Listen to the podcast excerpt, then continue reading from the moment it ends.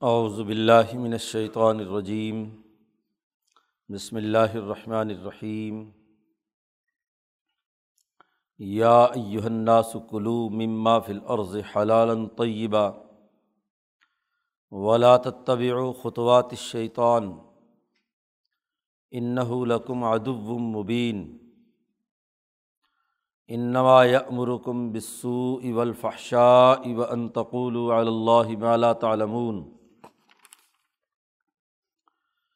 وَإِذَا قِيلَ لَهُمُ اتَّبِعُوا مَا أَنزَلَ اللَّهُ قَالُوا بَلْ نَتَّبِعُ مَا أَلْفَيْنَا عَلَيْهِ آبَاءَنَا أَوَلَوْ كَانَ آبَاؤُهُمْ لَا يَعْقِلُونَ شَيْئًا وَلَا يَهْتَدُونَ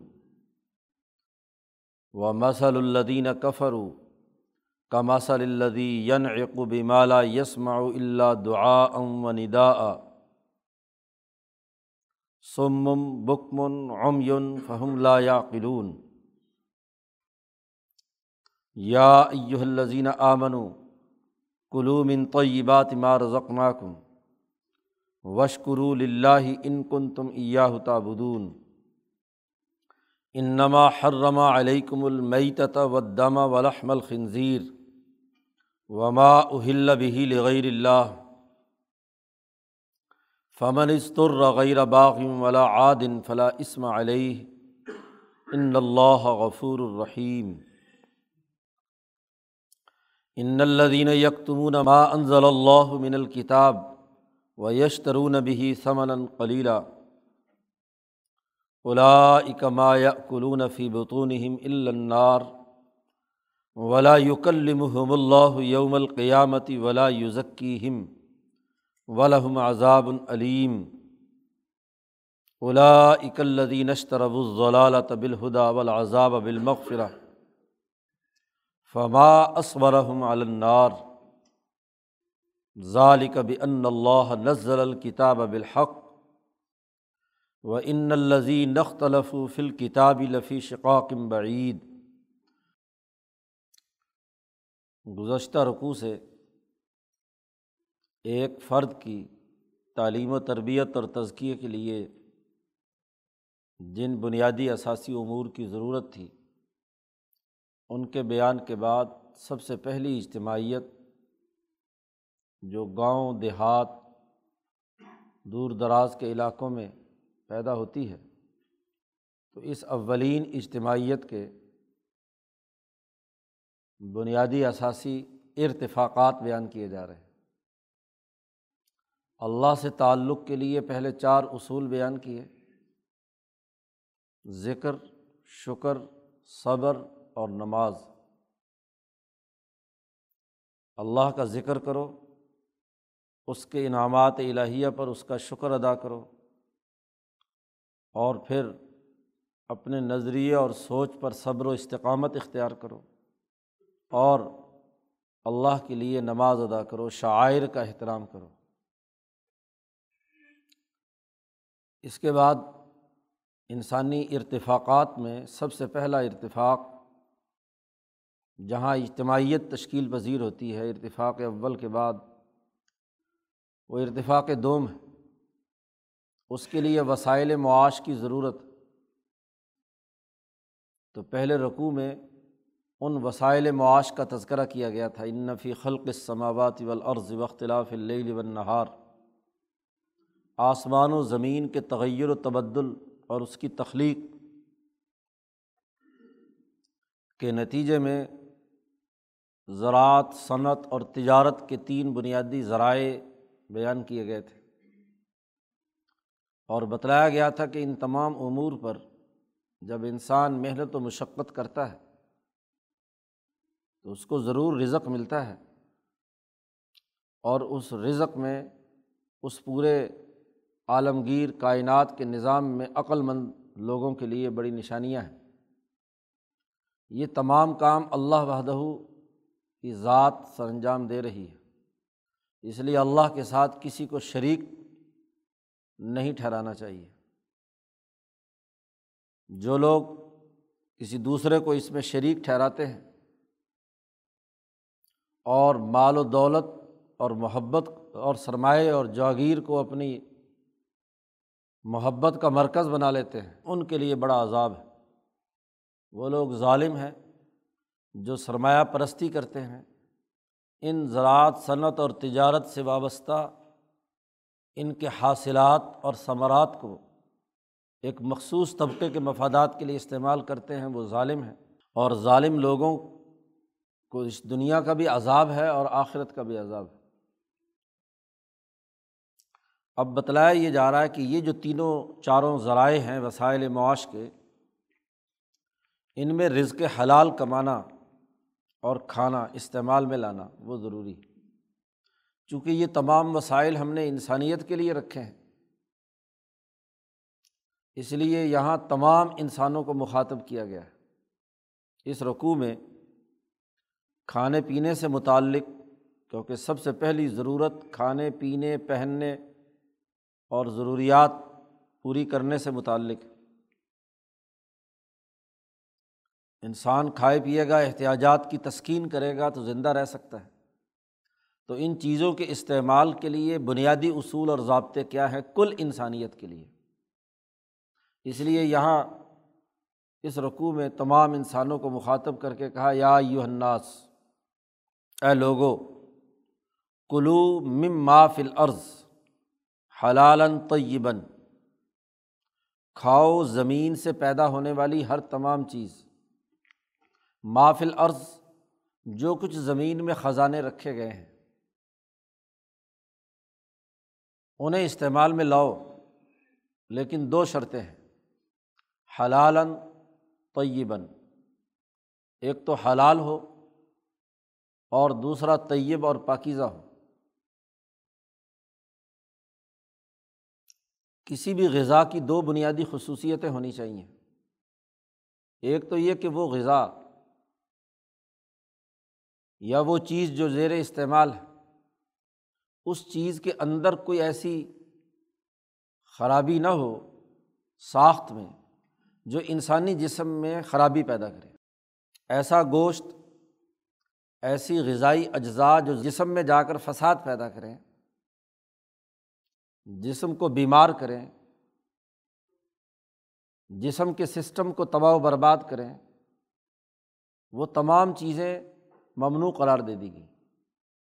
اور دنیا بھر کے تمام انسان فطری طور پر ہر اس چیز سے جو انسانی جسم کو نقصان پہنچاتی ہے۔ بدبودار کھانا ہے، خراب کھانا ہے، زہریلا کھانا ہے ہر وہ چیز جو جسم کے اندر زہر اتارے، جسم کے انسانی حیوانی طبی تقاضوں کے پتی منافی ہو ایک تو یہ کہ وہ ایسی ہونی چاہیے جو جسم انسانی کے لیے مفید ہو، جس سے جسم انسانی نشو و نما اور ارتقا پذیر ہو، صحت مند ہو۔ تو اس چیز کے اندر داخلی طور پر کوئی خرابی نہیں ہونی چاہیے۔ نمبر ایک۔ دوسرا یہ کہ اس چیز میں گرد و پیش میں تمام جو انسان بس رہے ہیں، چیز فی ذاتی تو ٹھیک ہے۔ کھائیں گے تو جسم ترقی کرے گا، نشو و نما پائے گا۔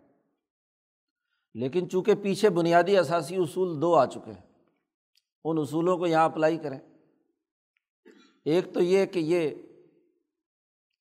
اللہ نے یہ نعمت، یہ صلاحیت اور استعداد رکھی ہے اس چیز میں جو ہمارے جسم میں جائے اور ہمارے جسم کی نشو و نما کرے۔ تو اس کے ذکر کا تقاضا یہ ہے کہ اس صاف ستھری اور عمدہ چیز میں اللہ کا شکر اور اللہ کا ذکر شامل ہونا چاہیے۔ جانور ہے مثلاً، اللہ کے نام پر ذبح کیا گیا ہے۔ حلال جانور ہے۔ تو گویا کہ آپ نے اللہ کا ذکر بھی کیا اور شکر بھی ادا کیا کہ یہ جانور میری غذائی ضروریات کے لیے ایک بہت بڑے لمبے پروسیس سے گزر کر یہ غذا تیار ہو کر یہاں تک پہنچی ہے۔ تو اس پورے کا آپ شکر ادا کرتے ہیں۔ تو آپ نے حلال طریقے سے اسے ذبح کیا۔ اللہ کا نام پڑھا، بسم اللہ اللہ اکبر پڑھا۔ اس کے ظاہری وجود کے ساتھ ساتھ اللہ کے ساتھ اور اللہ سے کہ نے اس جانور کو جو بنایا اور اس میں تمام انسان جن کی محنت اور مشقتوں سے وہ غذا یا جنس آپ کے لیے تیار ہوئی ہے، ان تمام کی محنتوں کو بھی ٹکانے لگا دیا۔ تو اب یہ جانور آپ کے لیے حلال ہے۔ لیکن یہی جانور مثلاً جو اللہ نے آپ کے لیے تیار کیا، انسانی محنت اور مشقتیں اس کے تیاری میں، غذا کی تیاری میں استعمال ہوئیں۔ آپ اسے اللہ کے کسی شریک کو شریک کر لیتے ہیں کہ فلاں بت کے نام پر آپ نے یہ جانور ذبح کیا، فلاں پیر صاحب کے نام پر کیا ہے فلانی قبر کے نام پر کیا ہے فلانی نظر و نیاز کے ساتھ آپ نے یہ کام کیا ہے۔ اللہ کے مقابلے میں کسی کو خدا سمجھ کر اس کے نام پر جانور ذبح کرنا، اب یہ نحوست اس کی باہر سے آ گئی۔ یہ جو بنیادی اثاثی اصول پیچھے تھے انسانیت کی ترقی کے، اس کے منافی ہے ذکر کے بھی منافی ہے اور شکر کے بھی منافی ہے۔ اور تعظیم شاعر اللہ، جس کی جامع ترین شکل نماز تھی، اس کے بھی متصادم۔ پھر اللہ کے ساتھ شریک ٹھہرانا ہے۔ گویا کہ اس جانور میں یہ صلاحیت اور استعداد اس شریک نے پیدا کی ہے جو لات و منات، عزا اور کسی بت، کسی غیر خدا کی نسبت سے اس کے اندر آ گئی۔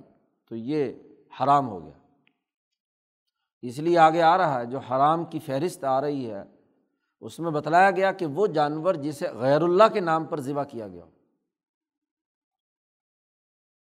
اب اس میں ذاتی طور پر تو کوئی خرابی نہیں لیکن باہر سے اس پورے سسٹم کا انکار ہے، حکمرانی کے اس نظام کو چیلنج کرنا ہے، جو اس پوری کائنات کے چلانے والے احکم الحاکمین کا ہے۔ جو انسان حکومتی رٹ کو چیلنج کرتا ہے، اس کے اختیارات میں کسی کو شریک ٹھہراتا ہے، تو وہ حکومت ایسے آدمی پر پابندیاں لگاتی ہے اس کا اس ریاست میں رہنے کا کیا حق ہے؟ وہ تو کفر کر رہا ہے۔ منکر ہے۔ اللہ پاک کی شہنشاہیت کا نظام ہے، اس نے یہ فرمان شاہی جاری کیا ہے، اس نے یہ کائنات بنائی ہے، تو اس کی حکومت کو چیلنج کرنا ہے۔ اس کی اتھارٹی کا رد ہے۔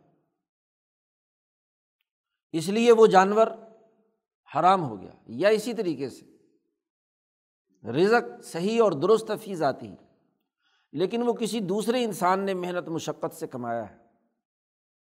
اس کی محنت و مشقت کے نتیجے میں وہ چیز، اس میں ایک افادیت پیدا ہوئی ہے، ایک یوٹیلیٹی پیدا ہوئی ہے۔ تو اللہ کے اس قدرتی وسیلے میں جو اللہ نے پیدا کیا تھا، اس میں ایک انسان کی محنت داخل ہوئی ہے۔ اب آپ بغیر عوض کے اس سے زبردستی چھینتے ہیں، چوری سے، ڈاکے سے۔ اس کی رضامندی کے بغیر، اس کو اس کی محنت کا عوض دیے بغیر، صحیح تجارت کے بغیر، چوری، ڈاکہ یا اس انسان کو قتل کر کے اس کا مال لوٹتے ہیں۔ کسی غریب کی محنت کا استحصال کرتے ہیں۔ اب چیز تو ٹھیک ہے۔ وہ بکری جو آپ چرا کر کھا رہے ہیں، اس بکری کی ذات میں تو کوئی خرابی نہیں، بکری کا گوشت چاہے وہ کسی بھی طریقے سے وہ جسم کو ترقی دیتا ہے۔ لیکن اس میں دوسرے انسانوں کے حقوق کی جو پاسداری نہیں کی گئی، تو شکر کے اس پورے نظام کا آپ نے انکار کر دیا۔ دوسرے انسانوں کا حق چونکہ اس چیز کے ساتھ وابستہ ہو چکا تھا، اس لیے اب یہ حرام قرار پائے گا۔ اس لیے یہاں دو بنیادی باتیں کہ حلالن طیبن ایک تو کہا طیب ہو، پاکیزہ ہو۔ خبیص نہ ہو۔ طیب کی ضد خوبص ہے۔ طیباً پاکیزہ ہو یعنی جس میں انسانی کو صحت پہنچائے، تازگی پہنچائے، پاکیزگی پہنچائے۔ فی ذات ہی اس میں کوئی خرابی، بدبو کوئی بد کرداری، بد اخلاقی کا معاملہ نہ ہو۔ اور حلال ہو یعنی ان انسانوں کا کوئی حق نہ ٹوٹے دوسرے انسانوں کا، یا اللہ کا کوئی حق نہ ٹوٹے۔ اللہ کا حق ٹوٹ گیا، تب بھی خرابی کی بات ہے۔ اور یا انسانوں کا حق ٹوٹ گیا۔ گویا کہ آپ پورے اس سائیکل کو توڑ رہے ہیں، جو ذات باری تعلیٰ کی تخلیق سے لے کر انسانوں کی محنتوں کا اس میں عمل دخل جو جاری تھا اور وہ غذا تیار ہو کر آپ کے پاس آئی۔ اور اس میں نہ صرف یہ کہ کھانے پینے کی اشیا ہے بلکہ استعمالات کی تمام چیزیں بھی ہیں۔ انسانی جسم کو راحت پہنچانے والی بھی ہیں۔ کپڑا ہے لتا ہے، مکان ہے، چیزیں ہیں۔ استعمال کی تمام امور ہیں۔ ان کے لیے یہ دو شرطیں عائد کر دیں۔ ایک تو یہ کہ فی ذات ہی وہ نقصان دہ نہ ہو، اس میں خبص نہ ہو، پاکیزگی ہو، جس میں انسانی کی نشو و نما اور ارتقاء میں وہ کردار ادا کرے۔ اور دوسرے یہ کہ اس میں اللہ کا حق نہ ٹوٹتا ہو اور کسی انسان کا حق نہ ٹوٹتا ہو، حلال ہو۔ آپ نے اگر کسی دوسرے انسان نے محنت کر کے اسے بنایا ہے تو آپ اپنی محنت سے جو کچھ کمایا ہوا ہے بدلے میں اسے دیں، عوض دیں اس کا۔ یا وہ شخص اپنی خوشی سے آپ کو کوئی گفٹ کرے ہبا کرے، خود وہ کھلائے اپنے دل کی چاہت سے، بغیر کسی جبر کے، بغیر کسی دباؤ اور پریشر کے، تو پھر آپ کے لیے وہ حلال ہوگا تو دو بنیادی چیزیں اجتماعیت سے متعلق، ہر اجتماع میں انسان کو انسان سے کام پڑتا ہے۔ ہر سطح کی اجتماعیت میں دوسروں کے ساتھ ربط پیدا ہوتا ہے۔ اس ربط کے پورے معاملے میں، اجتماعیت کی تشکیل میں، اجتماعی کھانے پینے کے تمام امور میں دو چیزوں کی ضرورت۔ پیش نظر رکھنا ضروری ہے۔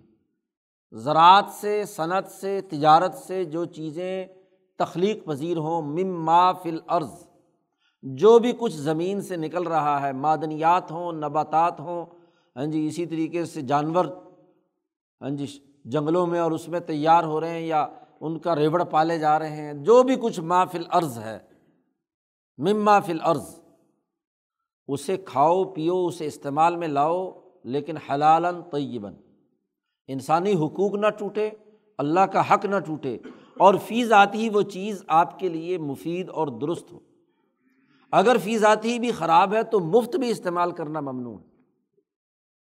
اور اگر کسی کا حق توڑ کر لائے ہیں، تو پھر ڈبل اس میں خرابی پیدا ہوگی۔ ولا طبی و خطوات شیطان یہی وہ لمحہ ہے کہ جہاں شیطان انسان کو بہکاتا ہے۔ چونکہ اسے شرک اور کفر کرانا ہے۔ تو جہالت اور حماقت اور بے وقوفی سے وسوسے اور خیالات ڈال کر وہ یا تو اللہ کا حق توڑنا چاہتا ہے یا کھانے پینے کی حوث میں وہ اچھے اور برے کی تمیز اٹھا کر ہر وہ چیز جو اس کی حیوانیت اور بہیمیت کو ترقی دے، وہ اس کی طرف ڈالتا ہے۔ خنزیر کا گوشت کھلائے گا کہ زیادہ حیوانیت، شہوت بھڑکے۔ شیطان کا کام ہے، کیونکہ اس کی شیطنت اس کے بغیر آگے نہیں بڑھ سکتی۔ اسی طریقے سے وہ اللہ کا حق توڑنے یا دوسرے انسانوں کے حق توڑنے کی طرف اکسائے گا۔ شیطان بتلائے گا کہ کسی سے چھین کر اس کا حق مار کر چوری کر کے کھانے کا جو مزہ ہے، لوٹ مار کا جو مزہ ہے، وہ دوسری چیزوں کا نہیں ہے۔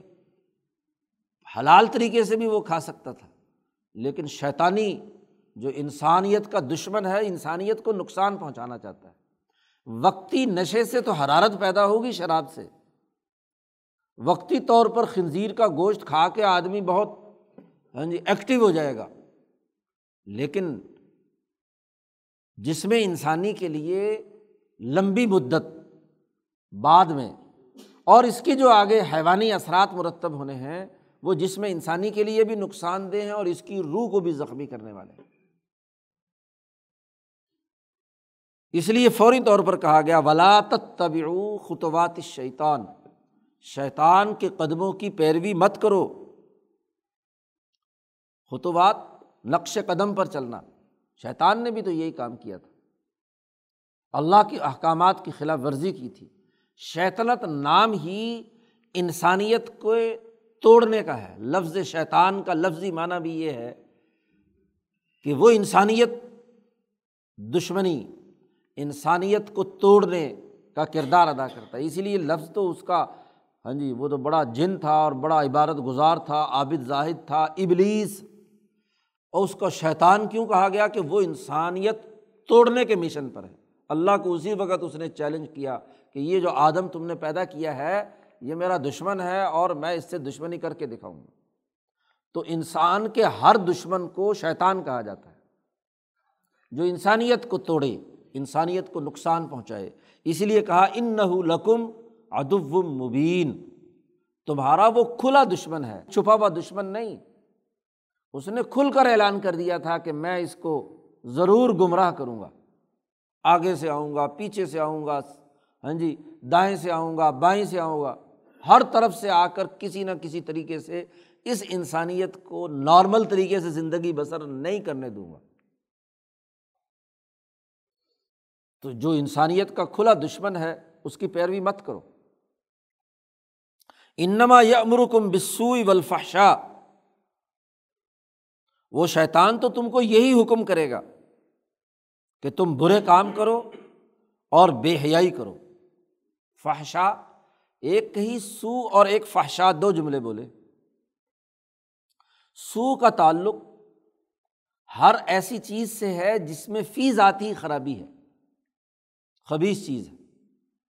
اور فحشا، ہر وہ عمل جو باقی انسانوں کے حقوق کو توڑنے اور اس کی خرابی کا باعث ہوتا ہے۔ اجتماعیت کو توڑنے کا عمل کرتا ہے۔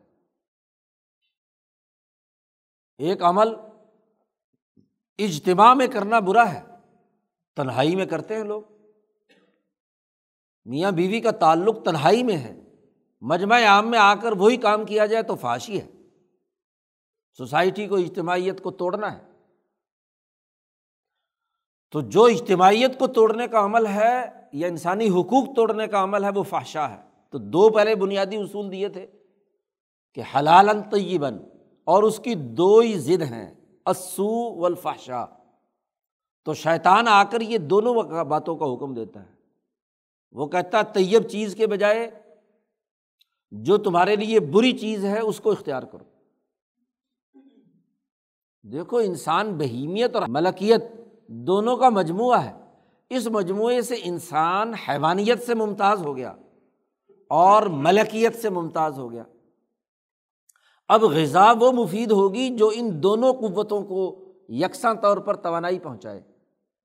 وہ غذا جو صرف حیوانیت بھڑکائے اور ملکیت کو دبائے، وہ اسو ہے۔ غلط ہے۔ وہ خبیص ہے۔ خوب سے اس میں۔ انسان کی نسبت سے۔ اس لیے اس کا حکم شیطان تمہیں دیتا ہے۔ اور ولفحشا چیز تو ٹھیک ہے، وہ حیوانیت کو اتنی نہیں بھڑکاتی۔ ملکیت اور حیوانیت کا اعتدال انسانیت کے جسم کے لیے درست اور مفید ہے، لیکن اجتماعیت ٹوٹتی ہے۔ اللہ کا حق ٹوٹتا ہے یا انسانوں کا حق ٹوٹتا ہے، وہ فاشی ہے۔ تو شیطان تمہیں ان دو باتوں کا حکم دیتا ہے۔ پھر عجیب بات ہے کہ ان دو باتوں کا حکم دے کر کہتا ہے، انسانوں کو تعویل بتلانے کے لیے وہ ان تقول اللہ مالا تعلمون، کہ اللہ نے بھی تو یہی کہا تھا نا۔ آدم کو جو جنت میں بہکایا، شیطان نے، وہ بھی اس لیے کہ اگر تم نے یہ درخت کھا لیا، تو تم ہمیشہ ہمیشہ رہو گے۔ وہ قاسم ہما انی لکما لمین الناسحین قرآن کہتا ہے کہ ان دونوں کے سامنے اس نے بڑی پختہ قسمیں کھا کر کہا اور کہا، میں بڑا ہی خیر خواہ ہوں، اللہ کی قسم تمہارے لیے یہ بہت ہی مفید ہے۔ تو شیطان نے جو بات سکھائی ہے، وہی تم کہو، اللہ کی طرف منسوب کرو کہ انتقول اللہ مالا تالمون اور کہو کہ اللہ نے یہ بات کہی ہے۔ اللہ نے یہ شراب بنائی ہے، اللہ نے خنزیر بنایا ہے، تو اللہ نے اسی لیے تو بنایا تھا کہ ہم کھائیں۔ تو بڑے دلائل دیے جاتے ہیں۔ تو اللہ پر ایسی بات مت کہو جو تم نہیں جانتے۔ یعنی ایک طرف تو شیطان کے کہنے پہ عمل کرتے ہیں، پھر اس کو اللہ کی طرف منسوخ کرتے ہیں۔ خاص طور پر جب قوم زوال پذیر ہو جاتی ہے اور اس کا مذہبی طبقہ اور اس کے حکمران طبقات خراب ہو جاتے ہیں، تو پھر وہ اس چیز کے دینے کا ہاں جی مذہبی اور قانونی سرٹیفکیٹ بھی جاری کر دیتے ہیں کہ اللہ نے بھی تو یہی بات کہی تھی نا۔ جیسے ماشاء اللہ پاکستان کی پارلیمنٹ نے ضیاء الحق کے زمانے میں ہاں جی اقلیتوں کو شراب پینے کا لائسنس جاری کرنے کا قانون منظور کیا۔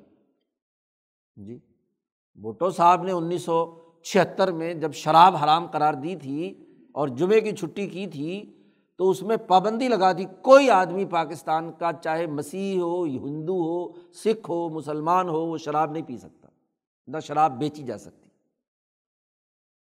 انیس سو چوراسی میں ضیاء الحق صاحب نے آ کر ترمیم کی۔ کیونکہ بڑے بڑے مگر بش تو پھر بھی شرابیں پی رہے تھے ان کی اجازت کے لیے کہ جی مذہبی جو اقلیتیں ہیں، مسلمانوں کے لیے تو شراب حرام ہے، لیکن جو اقلیتیں ہیں، ان کو شراب پینے کی اجازت دی جاتی ہے، وہ لائسنس لے لیں تو۔ ماشاء اللہ ترمیم کی گئی اقلیتوں کے نام پر اور سارے لائسنس ہولڈر، سارے مسلمان۔ کسی نہ کسی اپنے عیسائی ملازم کی بنیاد پر۔ تو مذہبی سرٹیفکیٹ بھی حاصل ہو گیا۔ وہ مذہب والا کہتا ہے ڈاکٹر رمیش کمار موجودہ پارلیمنٹ کا ممبر اور پی ٹی آئی کا ممبر، بل پیش کرتا ہے اور سارے مذہبوں کے حوالے دیتا ہے، تورات کے، انجیل کے اور رگ وید کے اوستا کے، تمام مذہبی کتابوں کے جتنے بھی فرقے ہیں ہاں جی وہ سکھوں کی کتاب کے، گرنتھ صاحب کے، کہ ہر مذہب نے حرام قرار دیا شراب۔ تو مذہبی اقلیتوں کے نام پر شراب دینے کا کیا مطلب ہے؟ پابندی لگائی جائے۔ اور ماشاء اللہ مسلمان ڈپٹی اسپیکر اس کو کہتا ہے ہاں جی پوری پارلیمنٹ سے ووٹ لے کر کہتا ہے یہ ایسی شستی شہرت کے لیے اس کو رد کیا جاتا ہے۔ جی سارے مسلمان ممبر شور میں جا کے کہتے نہیں جی نہیں، غیر مسلموں کو ضرور شراب پلانی ہے۔ تو غیر مسلموں کے نام پر خود پینی ہے۔ جی تیس ہزار لائسنس اس لاہور شہر کے اندر ہے کتنے عیسائی ہیں یہاں؟ اور پھر اس کو اللہ پر ڈالتے ہیں۔ حرام چیز کھاتے ہیں، اسے استعمال میں لاتے ہیں اور قانون اور آئین میں اسلامی جمہوریہ پاکستان کے آئین میں مذہب کے نام پر، ان کے تحفظ کے نام پر اللہ پر ڈالتے ہیں۔ مالا تعلمون، جس کا علم نہیں رکھتے۔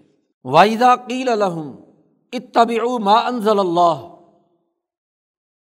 اور جب ان سے کہا جاتا ہے کہ جو اللہ نے حکم نازل کیا ہے کل انسانیت کے لیے، یا یو الناس، کسی مذہب کی تفریق نہیں ہے۔ تمام انسانیت کے لیے یہ بات کہی گئی ہے۔ جب ان سے کہا جاتا ہے کہ جو اللہ نے حکم دیا اس کی اتباع کرو، تابے داری کرو، تو کیا کہتے ہیں؟ پالو وہ کہتے ہیں، بل نت طبی ما الفینہ علیہ آبا انا ہم تو اتباع اور پیروی کریں گے ان کی جو ہمارے ابا جان نے کیا، بابا قوم نے کیا ہے۔ ابا و اجداد جو کرتے چلے آ رہے ہیں، کیونکہ وہ شراب پیتے آ رہے ہیں، خنزیر کھاتے آ رہے ہیں، وہ جناب حرام کاری کرتے رہے ہیں، دوسروں کا مال لوٹ کر ہاں جی چوری ڈاکے سے چیزیں کھاتے رہے ہیں۔ تو جو ہمارے آبا و اجداد کرتے رہے، ہم تو وہی کریں گے، کیونکہ ہم ان کے نقش قدم پر ہیں۔ دو ڈھائی سو سال انگریزوں کے تسلط کے زمانے میں وہ ہمارے ہاں جی یہاں کے سارے حکمران طبقے یہی کام کرتے رہے ہیں۔ تو ہم تو ان کی پیروی کریں گے۔ مانزل اللہ کیا ہے؟ رگ وید میں کیا لکھا ہوا ہے؟ تو رات میں کیا لکھا ہے؟ انجیل میں کیا لکھا ہے؟ قرآن میں کیا لکھا ہے؟ یہ نہیں۔ بات تو یہ کہ پیچھے ستر سال سے جو ہمارے بیوروکریٹ، ہمارے مختدر طبقے ہمارے آبا و اجداد جو حرام کاری کرتے آ رہے ہیں، ہم تو وہ کریں گے۔ ہم تو ان کی پیروی کریں گے۔ وزیر اطلاعات صاحب کہتے ہیں کہ سستی شہرت کے لیے ڈاکٹر رمیش کمار نے یہ بل پیش کیا ہے۔ تو یوں تو کل کو کوئی اور اٹھ کر کہے گا کہ جی یہ سارے چکلے بند کر دو، تو کیا بند کر دیں ان کے کہنے پر؟ یہ سارا فلاں فلاں پر پابندی لگا دو، تو پابندی لگا دیں۔ یہ تو ستر سال سے چلا آ رہا ہے۔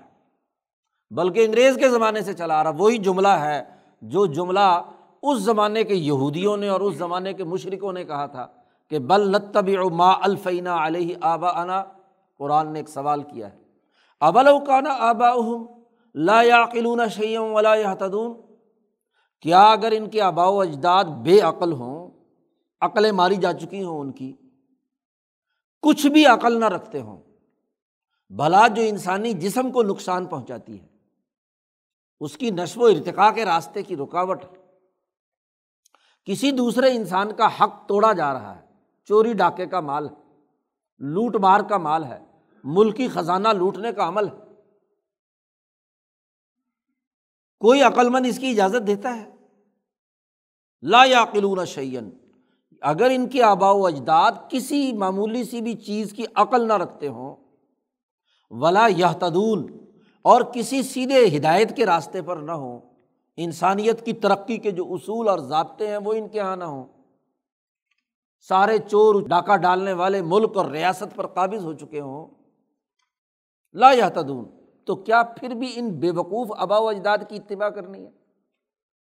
پیچھے قرآن نے کہا تھا کہ عقل مند قوموں کے لیے اس میں نشانیاں ہیں۔ تو جو عقل استعمال ہی نہیں کرتے آبا و اجداد، عقل نہیں رکھتے، شعور نہیں رکھتے، ہدایت یافتہ نہیں ہے تو پھر بھی ان کی پیروی کی جائے گی۔ بھائی، پیروی تو عقل مندی کی کی جاتی ہے۔ اگر وہ جہالت میں ہو، تو اب جاہلوں کے پیچھے جاؤ۔ اچھا اگر آبا و اجداد کی اتنی پرورش کرنی ہے اور ان کے پیچھے اتنا ہی چلنا ہے، تو ذرا ان تمام کے آبا و اجداد دیکھو کیا تھے۔ جی کیا کرتے رہے تھے؟ معمولی سا کوئی غریب کلرک تھا، کوئی مزدور تھا، کوئی کاشتکار تھا، اس حالت میں آ جاؤ پھر۔ آبا و اجداد کی وہ بات بھی تو پوری کرو۔ صرف کھانے پینے اور عیاشیاں اور لوٹ مار کی باتیں تو آبا و اجداد کی چلتی ہیں۔ باقی چیزیں غائب۔ تو قرآن حکیم نے سوال کیا ابل کان آبا اہم اگرچہ ان کے آبا و اجداد، کیا پھر بھی یہ پیروی کریں گے اپنے آبا و اجداد کی؟ کہ جب وہ لایا قلون شعین کچھ بھی نہ عقل رکھتے ہو اور کچھ بھی ہدایت یافتہ نہ ہو۔ قرآن حکیم نے بڑی اچھی مثال دی ہے ایسے لوگوں کی کہ جو لوٹ مار کرنا چاہتے ہیں، دوسروں کے وسائل ہڑپ کرنا چاہتے ہیں، حلال طیب کے مقابلے میں اسو الفاشا سے متعلق شیطانی امور پر عمل کرنا چاہتے ہیں، جن کے دماغوں میں انسانی حقوق توڑنا اور خراب چیزیں استعمال کرنا اور کرانا ہے۔ مسل الدین کفرو مثال ان لوگوں کی جو اس قانون اور ضابطے کے منکر ہیں، کافر ہے مثال اس شخص کی ہے کہ ین ایک و بیمالا یسم اللہ دعا و ندا کوئی شخص ایک چیز کو جو کچھ نہ سنے سوائے پکارنے اور چلانے کے۔ ایسے انسان کی ہے ایسا جانور جنگل میں جو صرف شور مچاتا ہے، پکار ہے اور چیخنا چلانا ہے۔ عقل کی بات چیخنے چلانے سے نہیں آتی، سمجھداری اور شعور سے آتی ہے۔ بات لوگ سمجھتے ہیں اور جب آپ کے پاس دلائل نہ ہوں تو پھر وہ تقریر میں بھی، گفتگو میں بھی، بات چیت میں بھی چیختا، چلاتا، شور مچاتا ہے۔ جسے کہتے ہیں رولا رپا ڈالو اور بات کو کسی درست سمت میں جانے سے روک دو۔ یا جنگل میں کوئی جانور شور مچا رہا ہو بس، اس کی آواز کسی کو سمجھ میں، کسی معقول آدمی کو سمجھ میں نہیں آ رہی ہوتی ہے۔ ویسے ہی ایک گیدڑ شور مچاتا ہے، پھر سلطان بود تو آواز نکالتا رہتا ہے۔ کوئی سمجھ نہیں آتا کہ بول کیا رہا ہے۔ ایک جانور وہ جنگل کے اندر آوازیں نکالتا ہے، کسی انسان کو سمجھ نہیں آتی۔ تو یہ جانور ہے جو آوازیں نکال رہے ہیں، جس کا کوئی سر پیر نہیں ہے۔ نہ عقل، نہ شعور، نہ انسانیت کی ترقی کے ان تمام امور۔ اس لیے قرآن نے دوسری جگہ پر کہا الائی کا کل انعامی یہ جانوروں کی طرح ہیں۔ بل ہم ازل بلکہ ان سے بھی زیادہ گرے ہوئے ہیں۔ تو یہ شور شرابہ مچانے والے لوگ شور شرابہ وہی مچاتا ہے جس کے پاس دلیل نہ ہو۔ اب بھلا جو انسانی جسم کے لیے نقصان دہ غذا ہے، اسے استعمال میں لانا کون سی عقل ہے؟ تمام دنیا بھر کے ڈاکٹر متفق ہیں کہ شراب انسانی جسم کے لیے مضر ہے۔ خنزیر کا گوشت مضر ہے۔ مردار مضر ہے۔ آگے اس کی تفصیل آ رہی ہے۔ اب اس کے باوجود اس کو انسانی جسم کے لیے استعمال کرانا اور اس کے لیے دلیل کوئی نہ ہو، شور مچانا۔ اور وہ جو کسی دوسرے کا حق مار کے یا اللہ کا حق مار کے کوئی کام کرنا، تمام دنیا بھر کے مذاہب اس کو حرام قرار دے رہے ہیں۔ قرآن کہتا اصل بات کیا ہے؟ سمم بکمن عمیون۔ آدمی کے علم حاصل کرنے کے تین ہی ذرائع ہوتے ہیں۔ اور جو کچھ دماغ میں آدمی حاصل کرتا ہے اس کو اظہار خیال کے ذریعے سے بیان کرتا ہے تو انسان میں بیان کی صلاحیت ہو۔ صحیح طور پر سننے اور دیکھنے کی صلاحیت ہو۔ یہ تو ایسے لوگ ہیں کہ سمم بکمن عمیون، بہرے ہیں، گونگے ہیں، اندھے ہیں۔ آنکھیں ہیں، دیکھتی نہیں۔ قرآن نے دوسری جگہ پر نقشہ کھینچا والا والاحم آئین لا سرون بہا ان کی آنکھیں ہیں، دیکھتی نہیں۔ والاحم آزان کان ہیں۔ لا یسمعون بہا سنتے نہیں۔ دل ہیں۔ والاحم قلوب لا یفقہون بہا سمجھتے نہیں۔ دل دھڑک رہا ہے۔ آنکھیں دیکھ رہی ہیں۔ کان سن رہے ہیں۔ لیکن حقیقت میں نہ سنتے ہیں، نہ سوچتے، سمجھتے ہیں، نہ ہی دیکھتے ہیں۔ اور جب یہ تینوں ذرائع انسان کے بند ہو جائیں تو بولے گا کیا؟ بولے گا بھی تو یہی شور شرابہ ہی مچائے گا نا، کیونکہ سن کر ہی علم دماغ میں آتا ہے۔ مشاہدے اور تجربے سے ہی علم دماغ میں آتا ہے۔ دل کے سمجھنے سے ہی انسان ان معلومات کا انالیسس کرتا ہے اور پھر اظہار خیال کرتا ہے۔ گفتگو تو وہ کرے گا جس کے پاس معلومات کا خزانہ ہو۔ اور معلومات کے تمام ذرائع انہوں نے بند کر دیے۔ تو بولیں گے کیا؟ اس لیے گونگے بول نہیں سکتے۔ سمم، بکمن اومیون فہم لا یا قلون یہ عقل نہیں رکھتے۔ عقل کے لیے یہ تین چیزیں ضروری ہیں۔ آپ نے بہت کچھ علم حاصل کر لیا ہو، لیکن آپ اظہار خیال نہیں کر پا رہے، بول نہیں پا رہے۔ تو کیسے پتہ چلے گا کہ یہ عقل کی بات کر رہا ہے یا بے وقوفی کی بات کر رہا ہے؟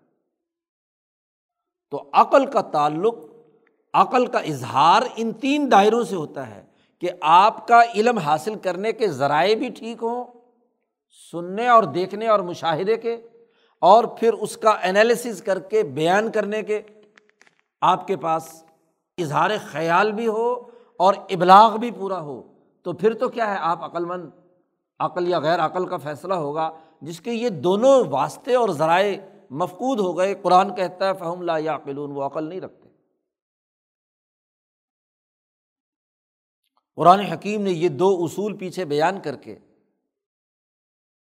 واضح طور پر کہہ دیا کہ شیطان کے قدموں پر مت چلو، وہ تمہاری عقل مسق کر دے گا، بے شعور بنا دے گا۔ جو بھی انسانوں کی عقل مارنے والے ہوں، شور شرابہ ڈال کر۔ دعا ام ندا ان عقل کا استعمال نہ ہو۔ تو وہ تمام کے تمام لوگ شیطان کے نقش قدم پر چل رہے ہیں۔ اور یہ بھی بڑی عجیب بات قرآن حکیم نے مثال کے طور پر جو بیان فرمائی۔ کیا؟ کہ جب عقل کی بات نہ ہو تو پھر دعا ان لمبی لمبی دعائیں مانگیں گے۔ ندا ان اوے فلانے اوے فلانے ندا ان شور شرابہ بہت مچائیں گے۔ جی ہر وقت ایک بیان ضرور داغنا ہے۔ ضرور۔ ہاں جی پکارنا اوے فلانے ایسے فلانے ایسے اور فلانے ایسے، کرنا کرانا کچھ نہیں۔ ہر ایک دوسرے کو کہتا، گھسیٹیں گے ہم۔ لیکن جب گھسیٹنے کا وقت آتا ہے تو اس وقت بھی بیان ہی دیتے ہیں، گھسیٹیں گے، گھسیٹتے نہیں۔ تو جاہل اور بے وقوفوں کے دو کام ہوتے ہیں۔ دعا اور ندا۔ یہ دعا کون سا ہی ہے؟ جو روح سے خالی ہے، عقل سے فارغ ہے۔ حالانکہ یہی حقیقی دعا وہ ہے جو عقل اور شعور کی بنیاد پر مانگی جاتی ہے۔ عقل اور شعور اور تمام اعمال کرنے کے بعد ہوتی ہے۔ قرآن نے اس دعا کا ایک اور بھی جگہ تذکرہ کیا ہے۔ پچیسویں پارے میں جی صورت حامیم سجدہ کہ آخری رقو یورد علم السا اس میں کہا زو دعا ان عریض، کام کاج کچھ نہیں کرنا۔ لمبی لمبی دعائیں پڑھنا۔ آدھے آدھے گھنٹے کی، گھنٹے گھنٹے کی، دو دو گھنٹے کی دعا پڑھ رہے ہیں۔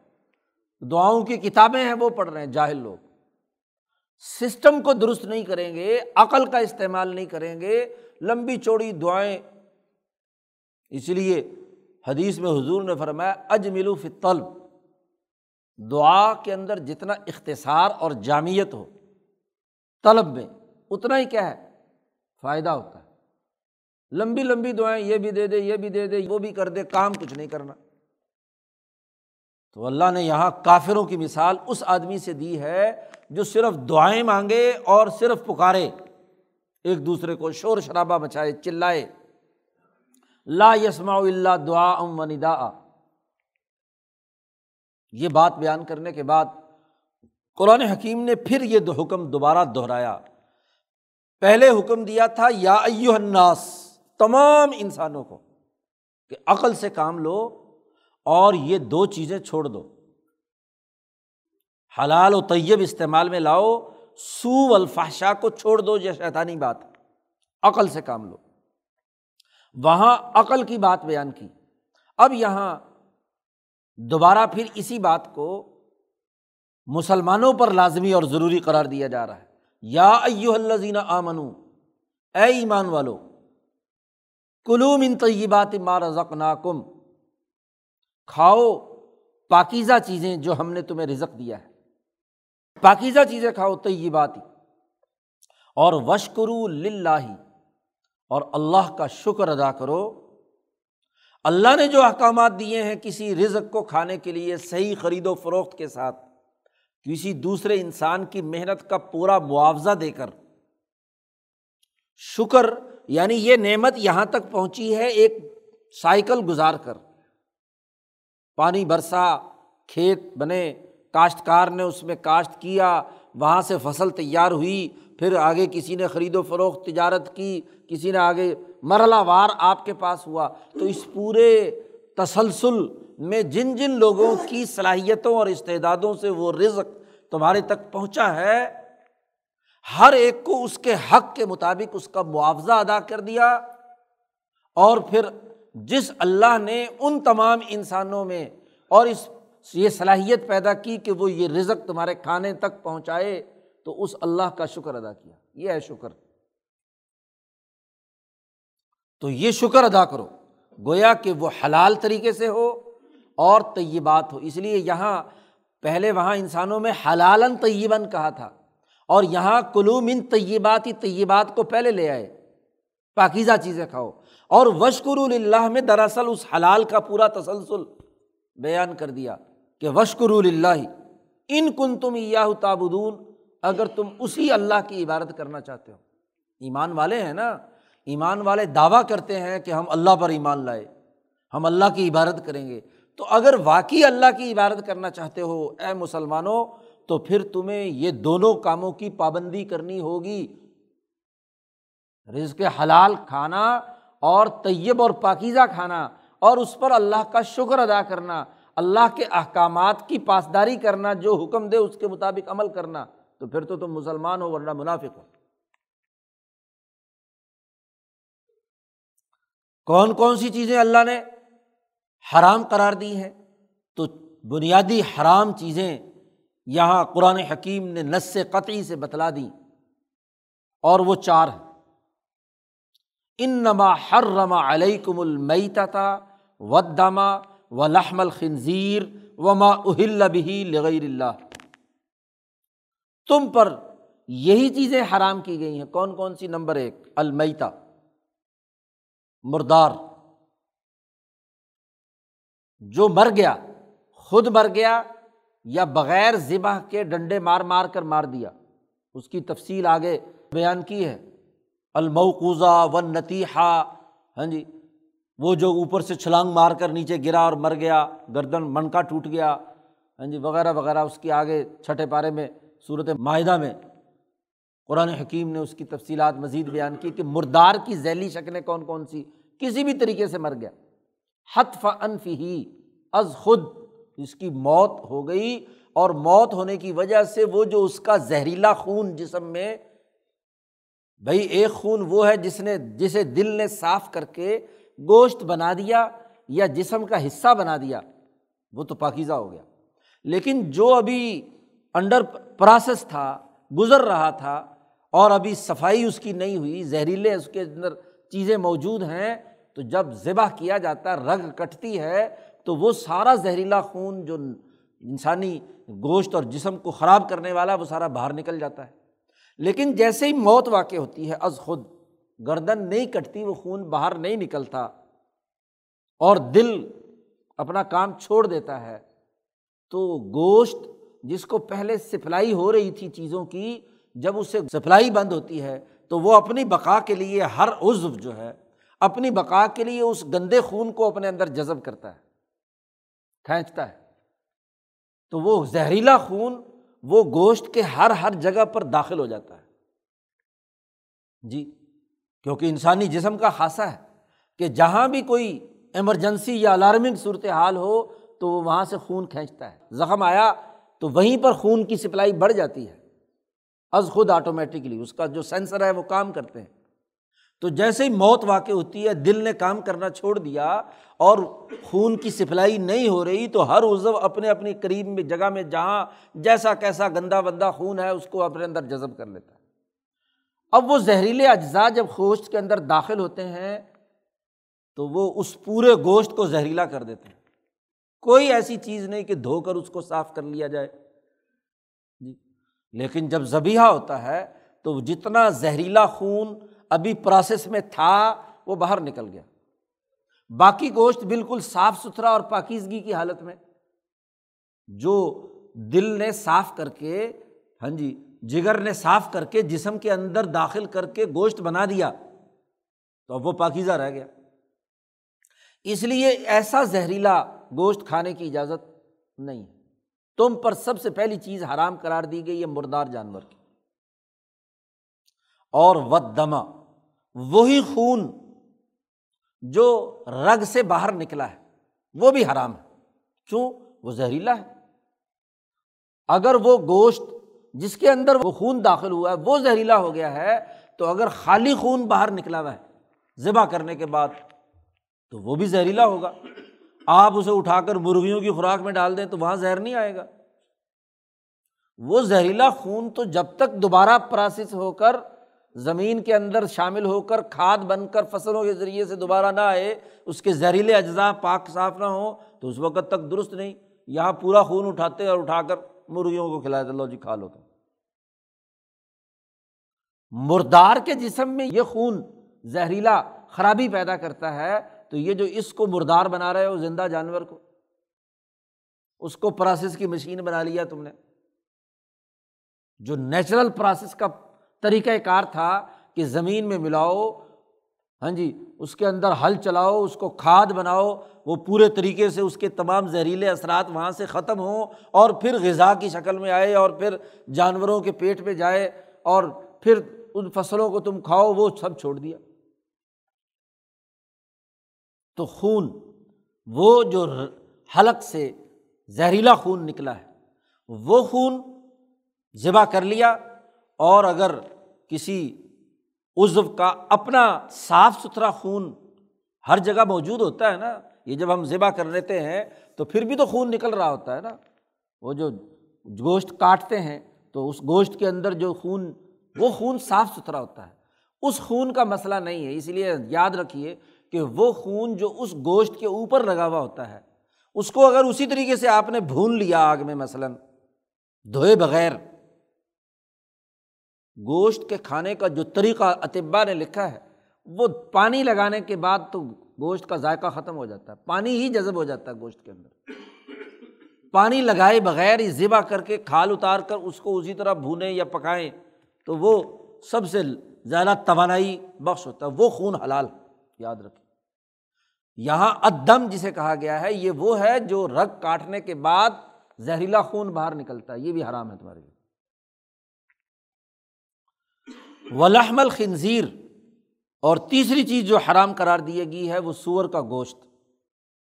چونکہ کھانے کا تذکرہ آ رہا تھا، اس لیے گوشت ورنہ قرآن حکیم کی دیگر نصوص سے آگے جا کر قرآن نے کہا، خنزیر کے بارے میں فن رج سن یہ بالکل ناپاک ہے، سرتا پیر۔ اس کے بال، اس کے ناخن، اس کی جلد، اس کا جسم، اس کا گوشت، اس کی ہر چیز۔ یہ نہیں کہ لحم الخنزیر گوشت، خنزیر کا گوشت حرام ہے اور باقی چیزیں حلال ہو گئیں۔ کیونکہ آگے جا کر اس کو نجس العین کہا گیا۔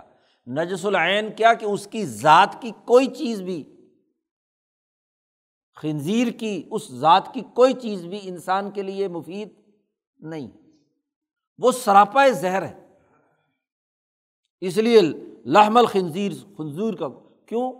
اس میں بہت ساری جو ہاں جی حیوانات پر کتابیں لکھنے والے لوگ ہیں، انہوں نے اس کی جو نفسیات بیان کی ہیں، بے حیائی ہے جی بد اخلاقی ہے، اور گندی اور حرام چیزوں کے کھانے کی طرف غذا ہے ان کی۔ ہر نالی میں، ہر جگہ پہ جہاں جہاں سوروں کے ریوڑ ہیں، وہ اس کو کیا ہے، کھاتے ہیں۔ تو کسی حلال اور غیر حلال کا، اچھے یا برے کا تو سراپائے اس کے اندر غذائی جو اجزاء ہیں وہ سب زہریلے ہیں۔ اور پھر جانور میں جو حیوانیت ہے، وہ حیوانیت بھی پرلے درجے کی ہاں جی بے حیائی کی ہے۔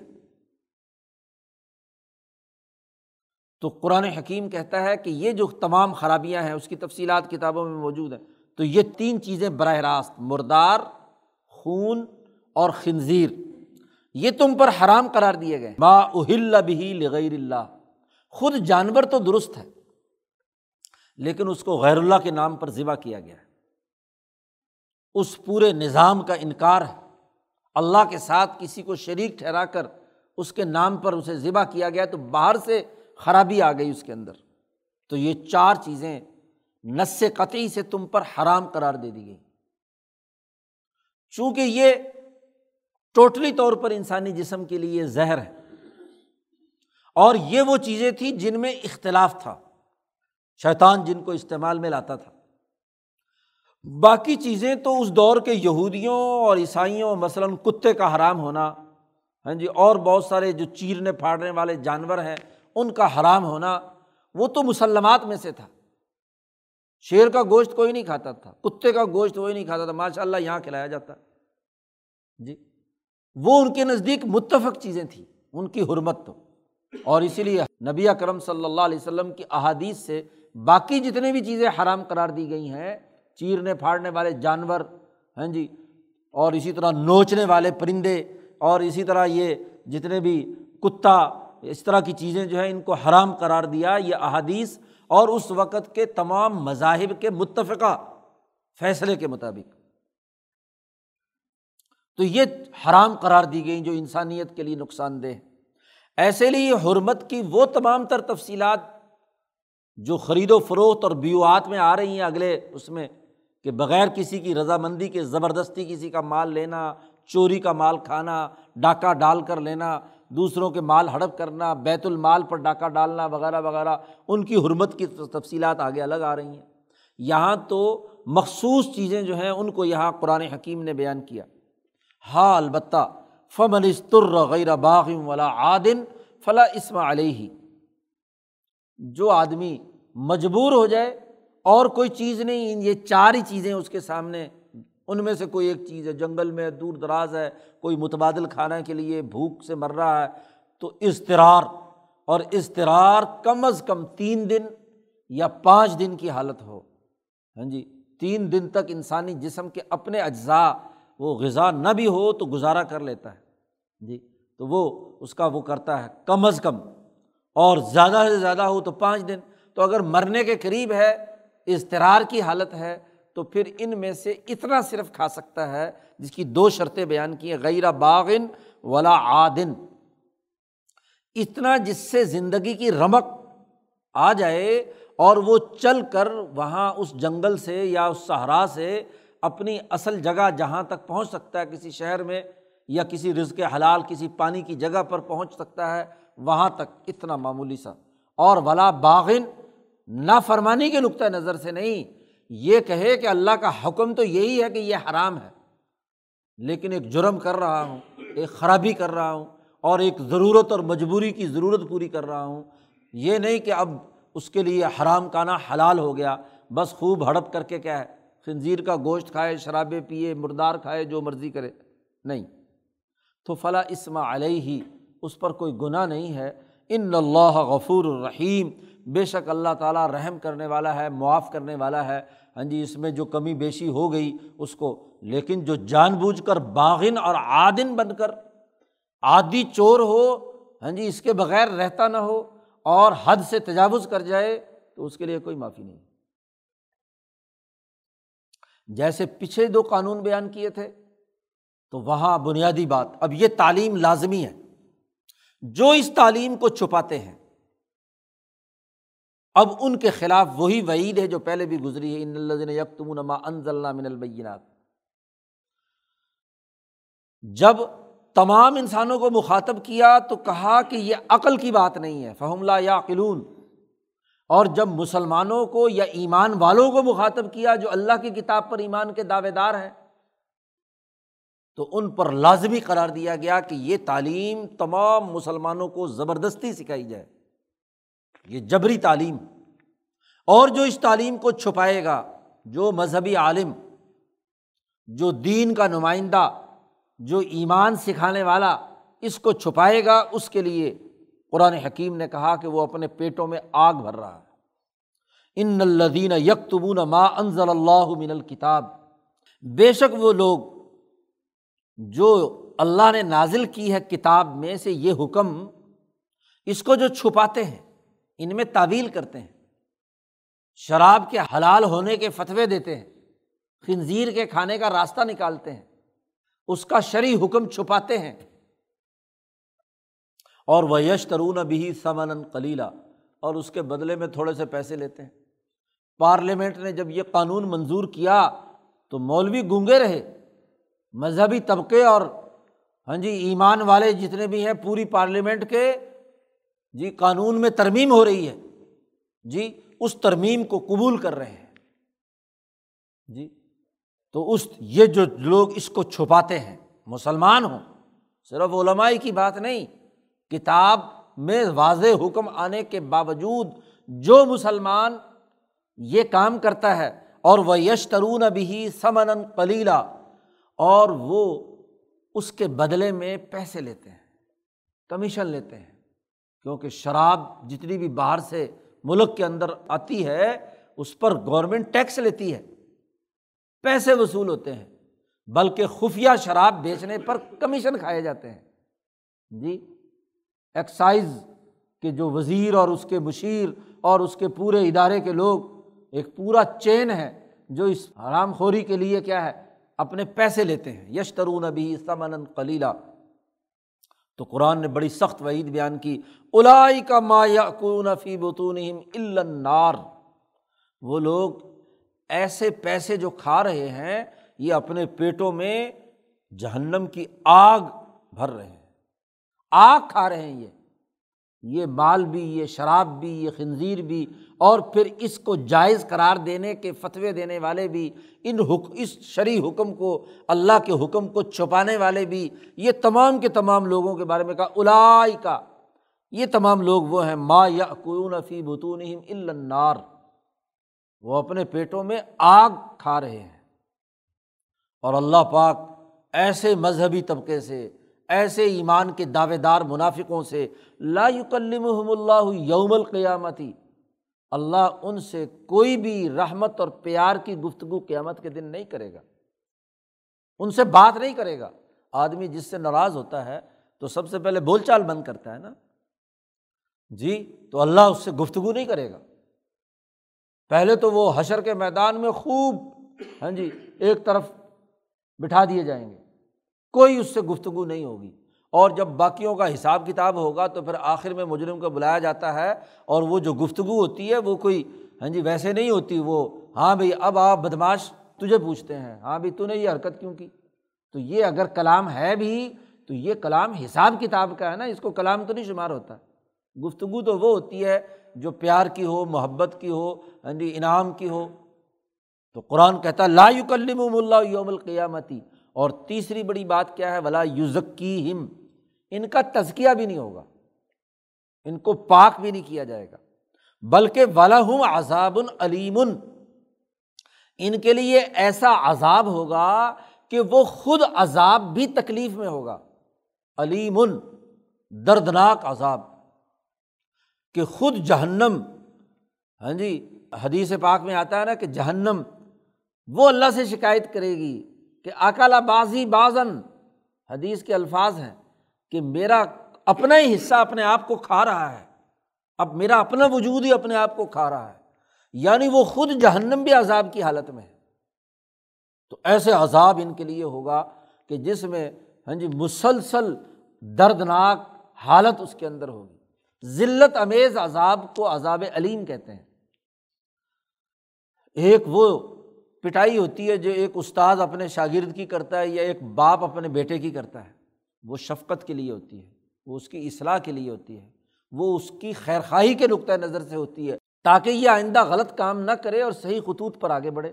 وہ عذاب بظاہر ہوتا ہے لیکن علیم نہیں ہوتا، وہ اذیت پہنچانے کے لیے نہیں ہوتا، وہ کسی انتقام کی بنیاد پر نہیں ہوتا، وہ صرف تنبی کے لیے ہوتا ہے۔ اور ایک عذاب وہ ہوتا ہے جو انتقام کے طور پر جو سزا کے طور پر ہو۔ تو ان کے لیے ایسا عذاب ہوگا۔ یہ وہ مذہبی طبقہ ہے، منافقین کا یہ وہ ٹولہ ہے۔ اولا اکلزی نشتر ضلال طبل ہدا یہ وہ لوگ ہیں جنہوں نے گمراہی خریدی ہے، ہدایت بیچ کر۔ اور عذاب بال مغفرا عذاب خریدا ہے مغفرت کے بدلے میں۔ ہے مسلمان، کلمہ گو، قرآن پڑھتے ہیں، تورات پڑھتے ہیں، انجیل پڑھتے ہیں مذہبی کتابیں پڑھتے ہیں، پھر مذہب فروشی کرتے ہیں اور حق بات کو چھپاتے ہیں۔ فما اسمرحم النار۔ قرآن نے بڑا تعجب کیا ہے۔ کس قدر صبر کرتے ہیں یہ عذاب پر؟ انسان آگ پر صبر کر سکتا ہے۔ اس دنیا میں ذرا سی دنیا کی آگ انسانی جلد کو چھو جائے تو چیختا چلاتا ہے، جان نکل رہی ہوتی ہے۔ قرآن کہتا ہے عجیب لوگ ہیں۔ ماں اسبرا ہوں کس قدر تعجب ہے ان پر کہ انہوں نے جہنم پر صبر کر لیا؟ جی۔ ظال کبھی ان اللہ نزل الکتاب بالحق۔ اور یہ جتنے احکامات پیچھے آپ کو دیے گئے ہیں، پہلی سطح کی اجتماعیت کے لیے جی یہ احکامات رزق حلال کھانے اور کمانے کے اور پاکیزہ اور رزق کو استعمال میں لانے کا جو حکم دیا گیا ہے یہ اس لیے دیا ہے کہ بے ان اللہ نزل الکتاب بالحق۔ اللہ پاک نے یہ کتاب بالکل سچ اور حق کے مطابق نازل کی ہے۔ تو چونکہ حق اور کھری کھری باتیں تمہارے فائدے کی، انسانیت کی ترقی کی ضرور بتلانی ہے وہ نلزی نختلف فل کتابی اور بے شک جو لوگ اس کتاب کے اندر اختلاف کر کے اپنے ذاتی مطلب نکال کر پیسے بٹورنا چاہتے ہیں۔ حلال اور طیب کے مقابلے میں حرام اور خبیص چیزیں کھانا چاہتے ہیں۔ لفی شقاق بعید، وہ بے شک دور کی ضد میں پڑے ہوئے ہیں۔ جو اللہ کے اس حکم سے اختلاف کرتے ہیں اور اللہ کے اس حکم کو نہیں مانتے، حرام کاری کا ارتکاب کرتے ہیں سو اور فحشا میں شیطان کی اتباع کرتے ہیں، تو وہ ضد بازی میں پڑے ہوئے ہیں۔ شقاق ان بعید دور کی ضد ہے، بلا وجہ کی کوئی دلیل نہیں، کچھ نہیں۔ وہ سوسائٹی کو پھاڑنا ہے، شقاق ہے۔ اختلاف سوسائٹی کی تقسیم کے لیے پیدا کرنا چاہتے ہیں۔ لہذا ان کی بات نہیں مانی جائے گی۔ حق کی بات جو اللہ نے نازل کی ہے، اس کو عمل درآمد کرنا ہے۔ تو ابتدائی سوسائٹی کے لیے، اجتماعیت کے لیے اس کے حقوق کی ادائیگی کے لیے دو چیزوں کو لازمی قرار دیا گیا۔ ذکر، شکر، صبر اور نماز کے بعد حلال اور طیب۔ دو چیزیں اجتماعیت کے لیے ضروری ہیں اور چار چیزیں اللہ سے تعلق کے لیے ضروری ہیں۔ یہ چھ چیزوں کا پیکج ہے۔ ہاں جی جو ایک مسلمان جماعت کو، بلکہ ہر انسانی جماعت کو اپنی اجتماعیت کی تشکیل میں، اپنے ذات کے تزکیے میں ضروری ہے۔ اور وہ جو شروع میں بیان کیا تھا کہ ہم نے تمہاں پر رسول بھیجا، یتلو علیہم آیاتی و یوزکی کم تمہارا تزکیہ کرتا ہے، تو اس تزکیے کے بنیادی اثاثی امور جو ہیں وہ چھ ہو گئے۔ ذکر، شکر، صبر، نماز، حلال، طیب۔ اس کا پورا سائیکل یہ تزکیہ کرتا ہے۔ اس لیے آخر میں یہاں کہا کہ جو لوگ اس کو نہیں مانتے بلا یوزکی ہم ان کا تزکیہ بھی نہیں ہوگا۔ ان کا تزکیہ بھی نہیں ہوگا۔ تو تزکیے کے لیے یہ چیزیں ضروری ہیں، رزق حلال اور طیب کا کھانا۔ اب اس کے بعد شریعت کے تمام احکامات یو المحم الکتاب یا یو المکم الکتاب کتاب کی تعلیم۔ تو سوسائٹی کا ارتقاء جیسے جیسے آگے بڑھے گا، ارتفاق ثانی کے باقی امور ان میں احکامات باقی کون کون سے ہیں؟ قوانین اور ضابطے کون سے ہیں؟ ارتفاق سوم کے بنیادی اثاثی امور کیا ہیں؟ حکومتی نظم و نسق سوسائٹی میں کیسے چلے گا؟ تو وہ قرآن حکیم نے اگلے رقوع سے بیان کرنا شروع کیا ہے۔ پونا پارا پورا اگلا جتنا بھی ہے، یہ دوسرے پارے کا بقیہ حصہ، وہ سب کا سب انہیں اصولوں اور قوانین اور ضابطوں سے متعلق ہے۔ اس کی تفصیلات آگے آئیں گی۔ اللہ تعالیٰ قرآن حکیم سمجھنے اور عمل کرنے کی توفیق عطا فرمائے۔ اللہ۔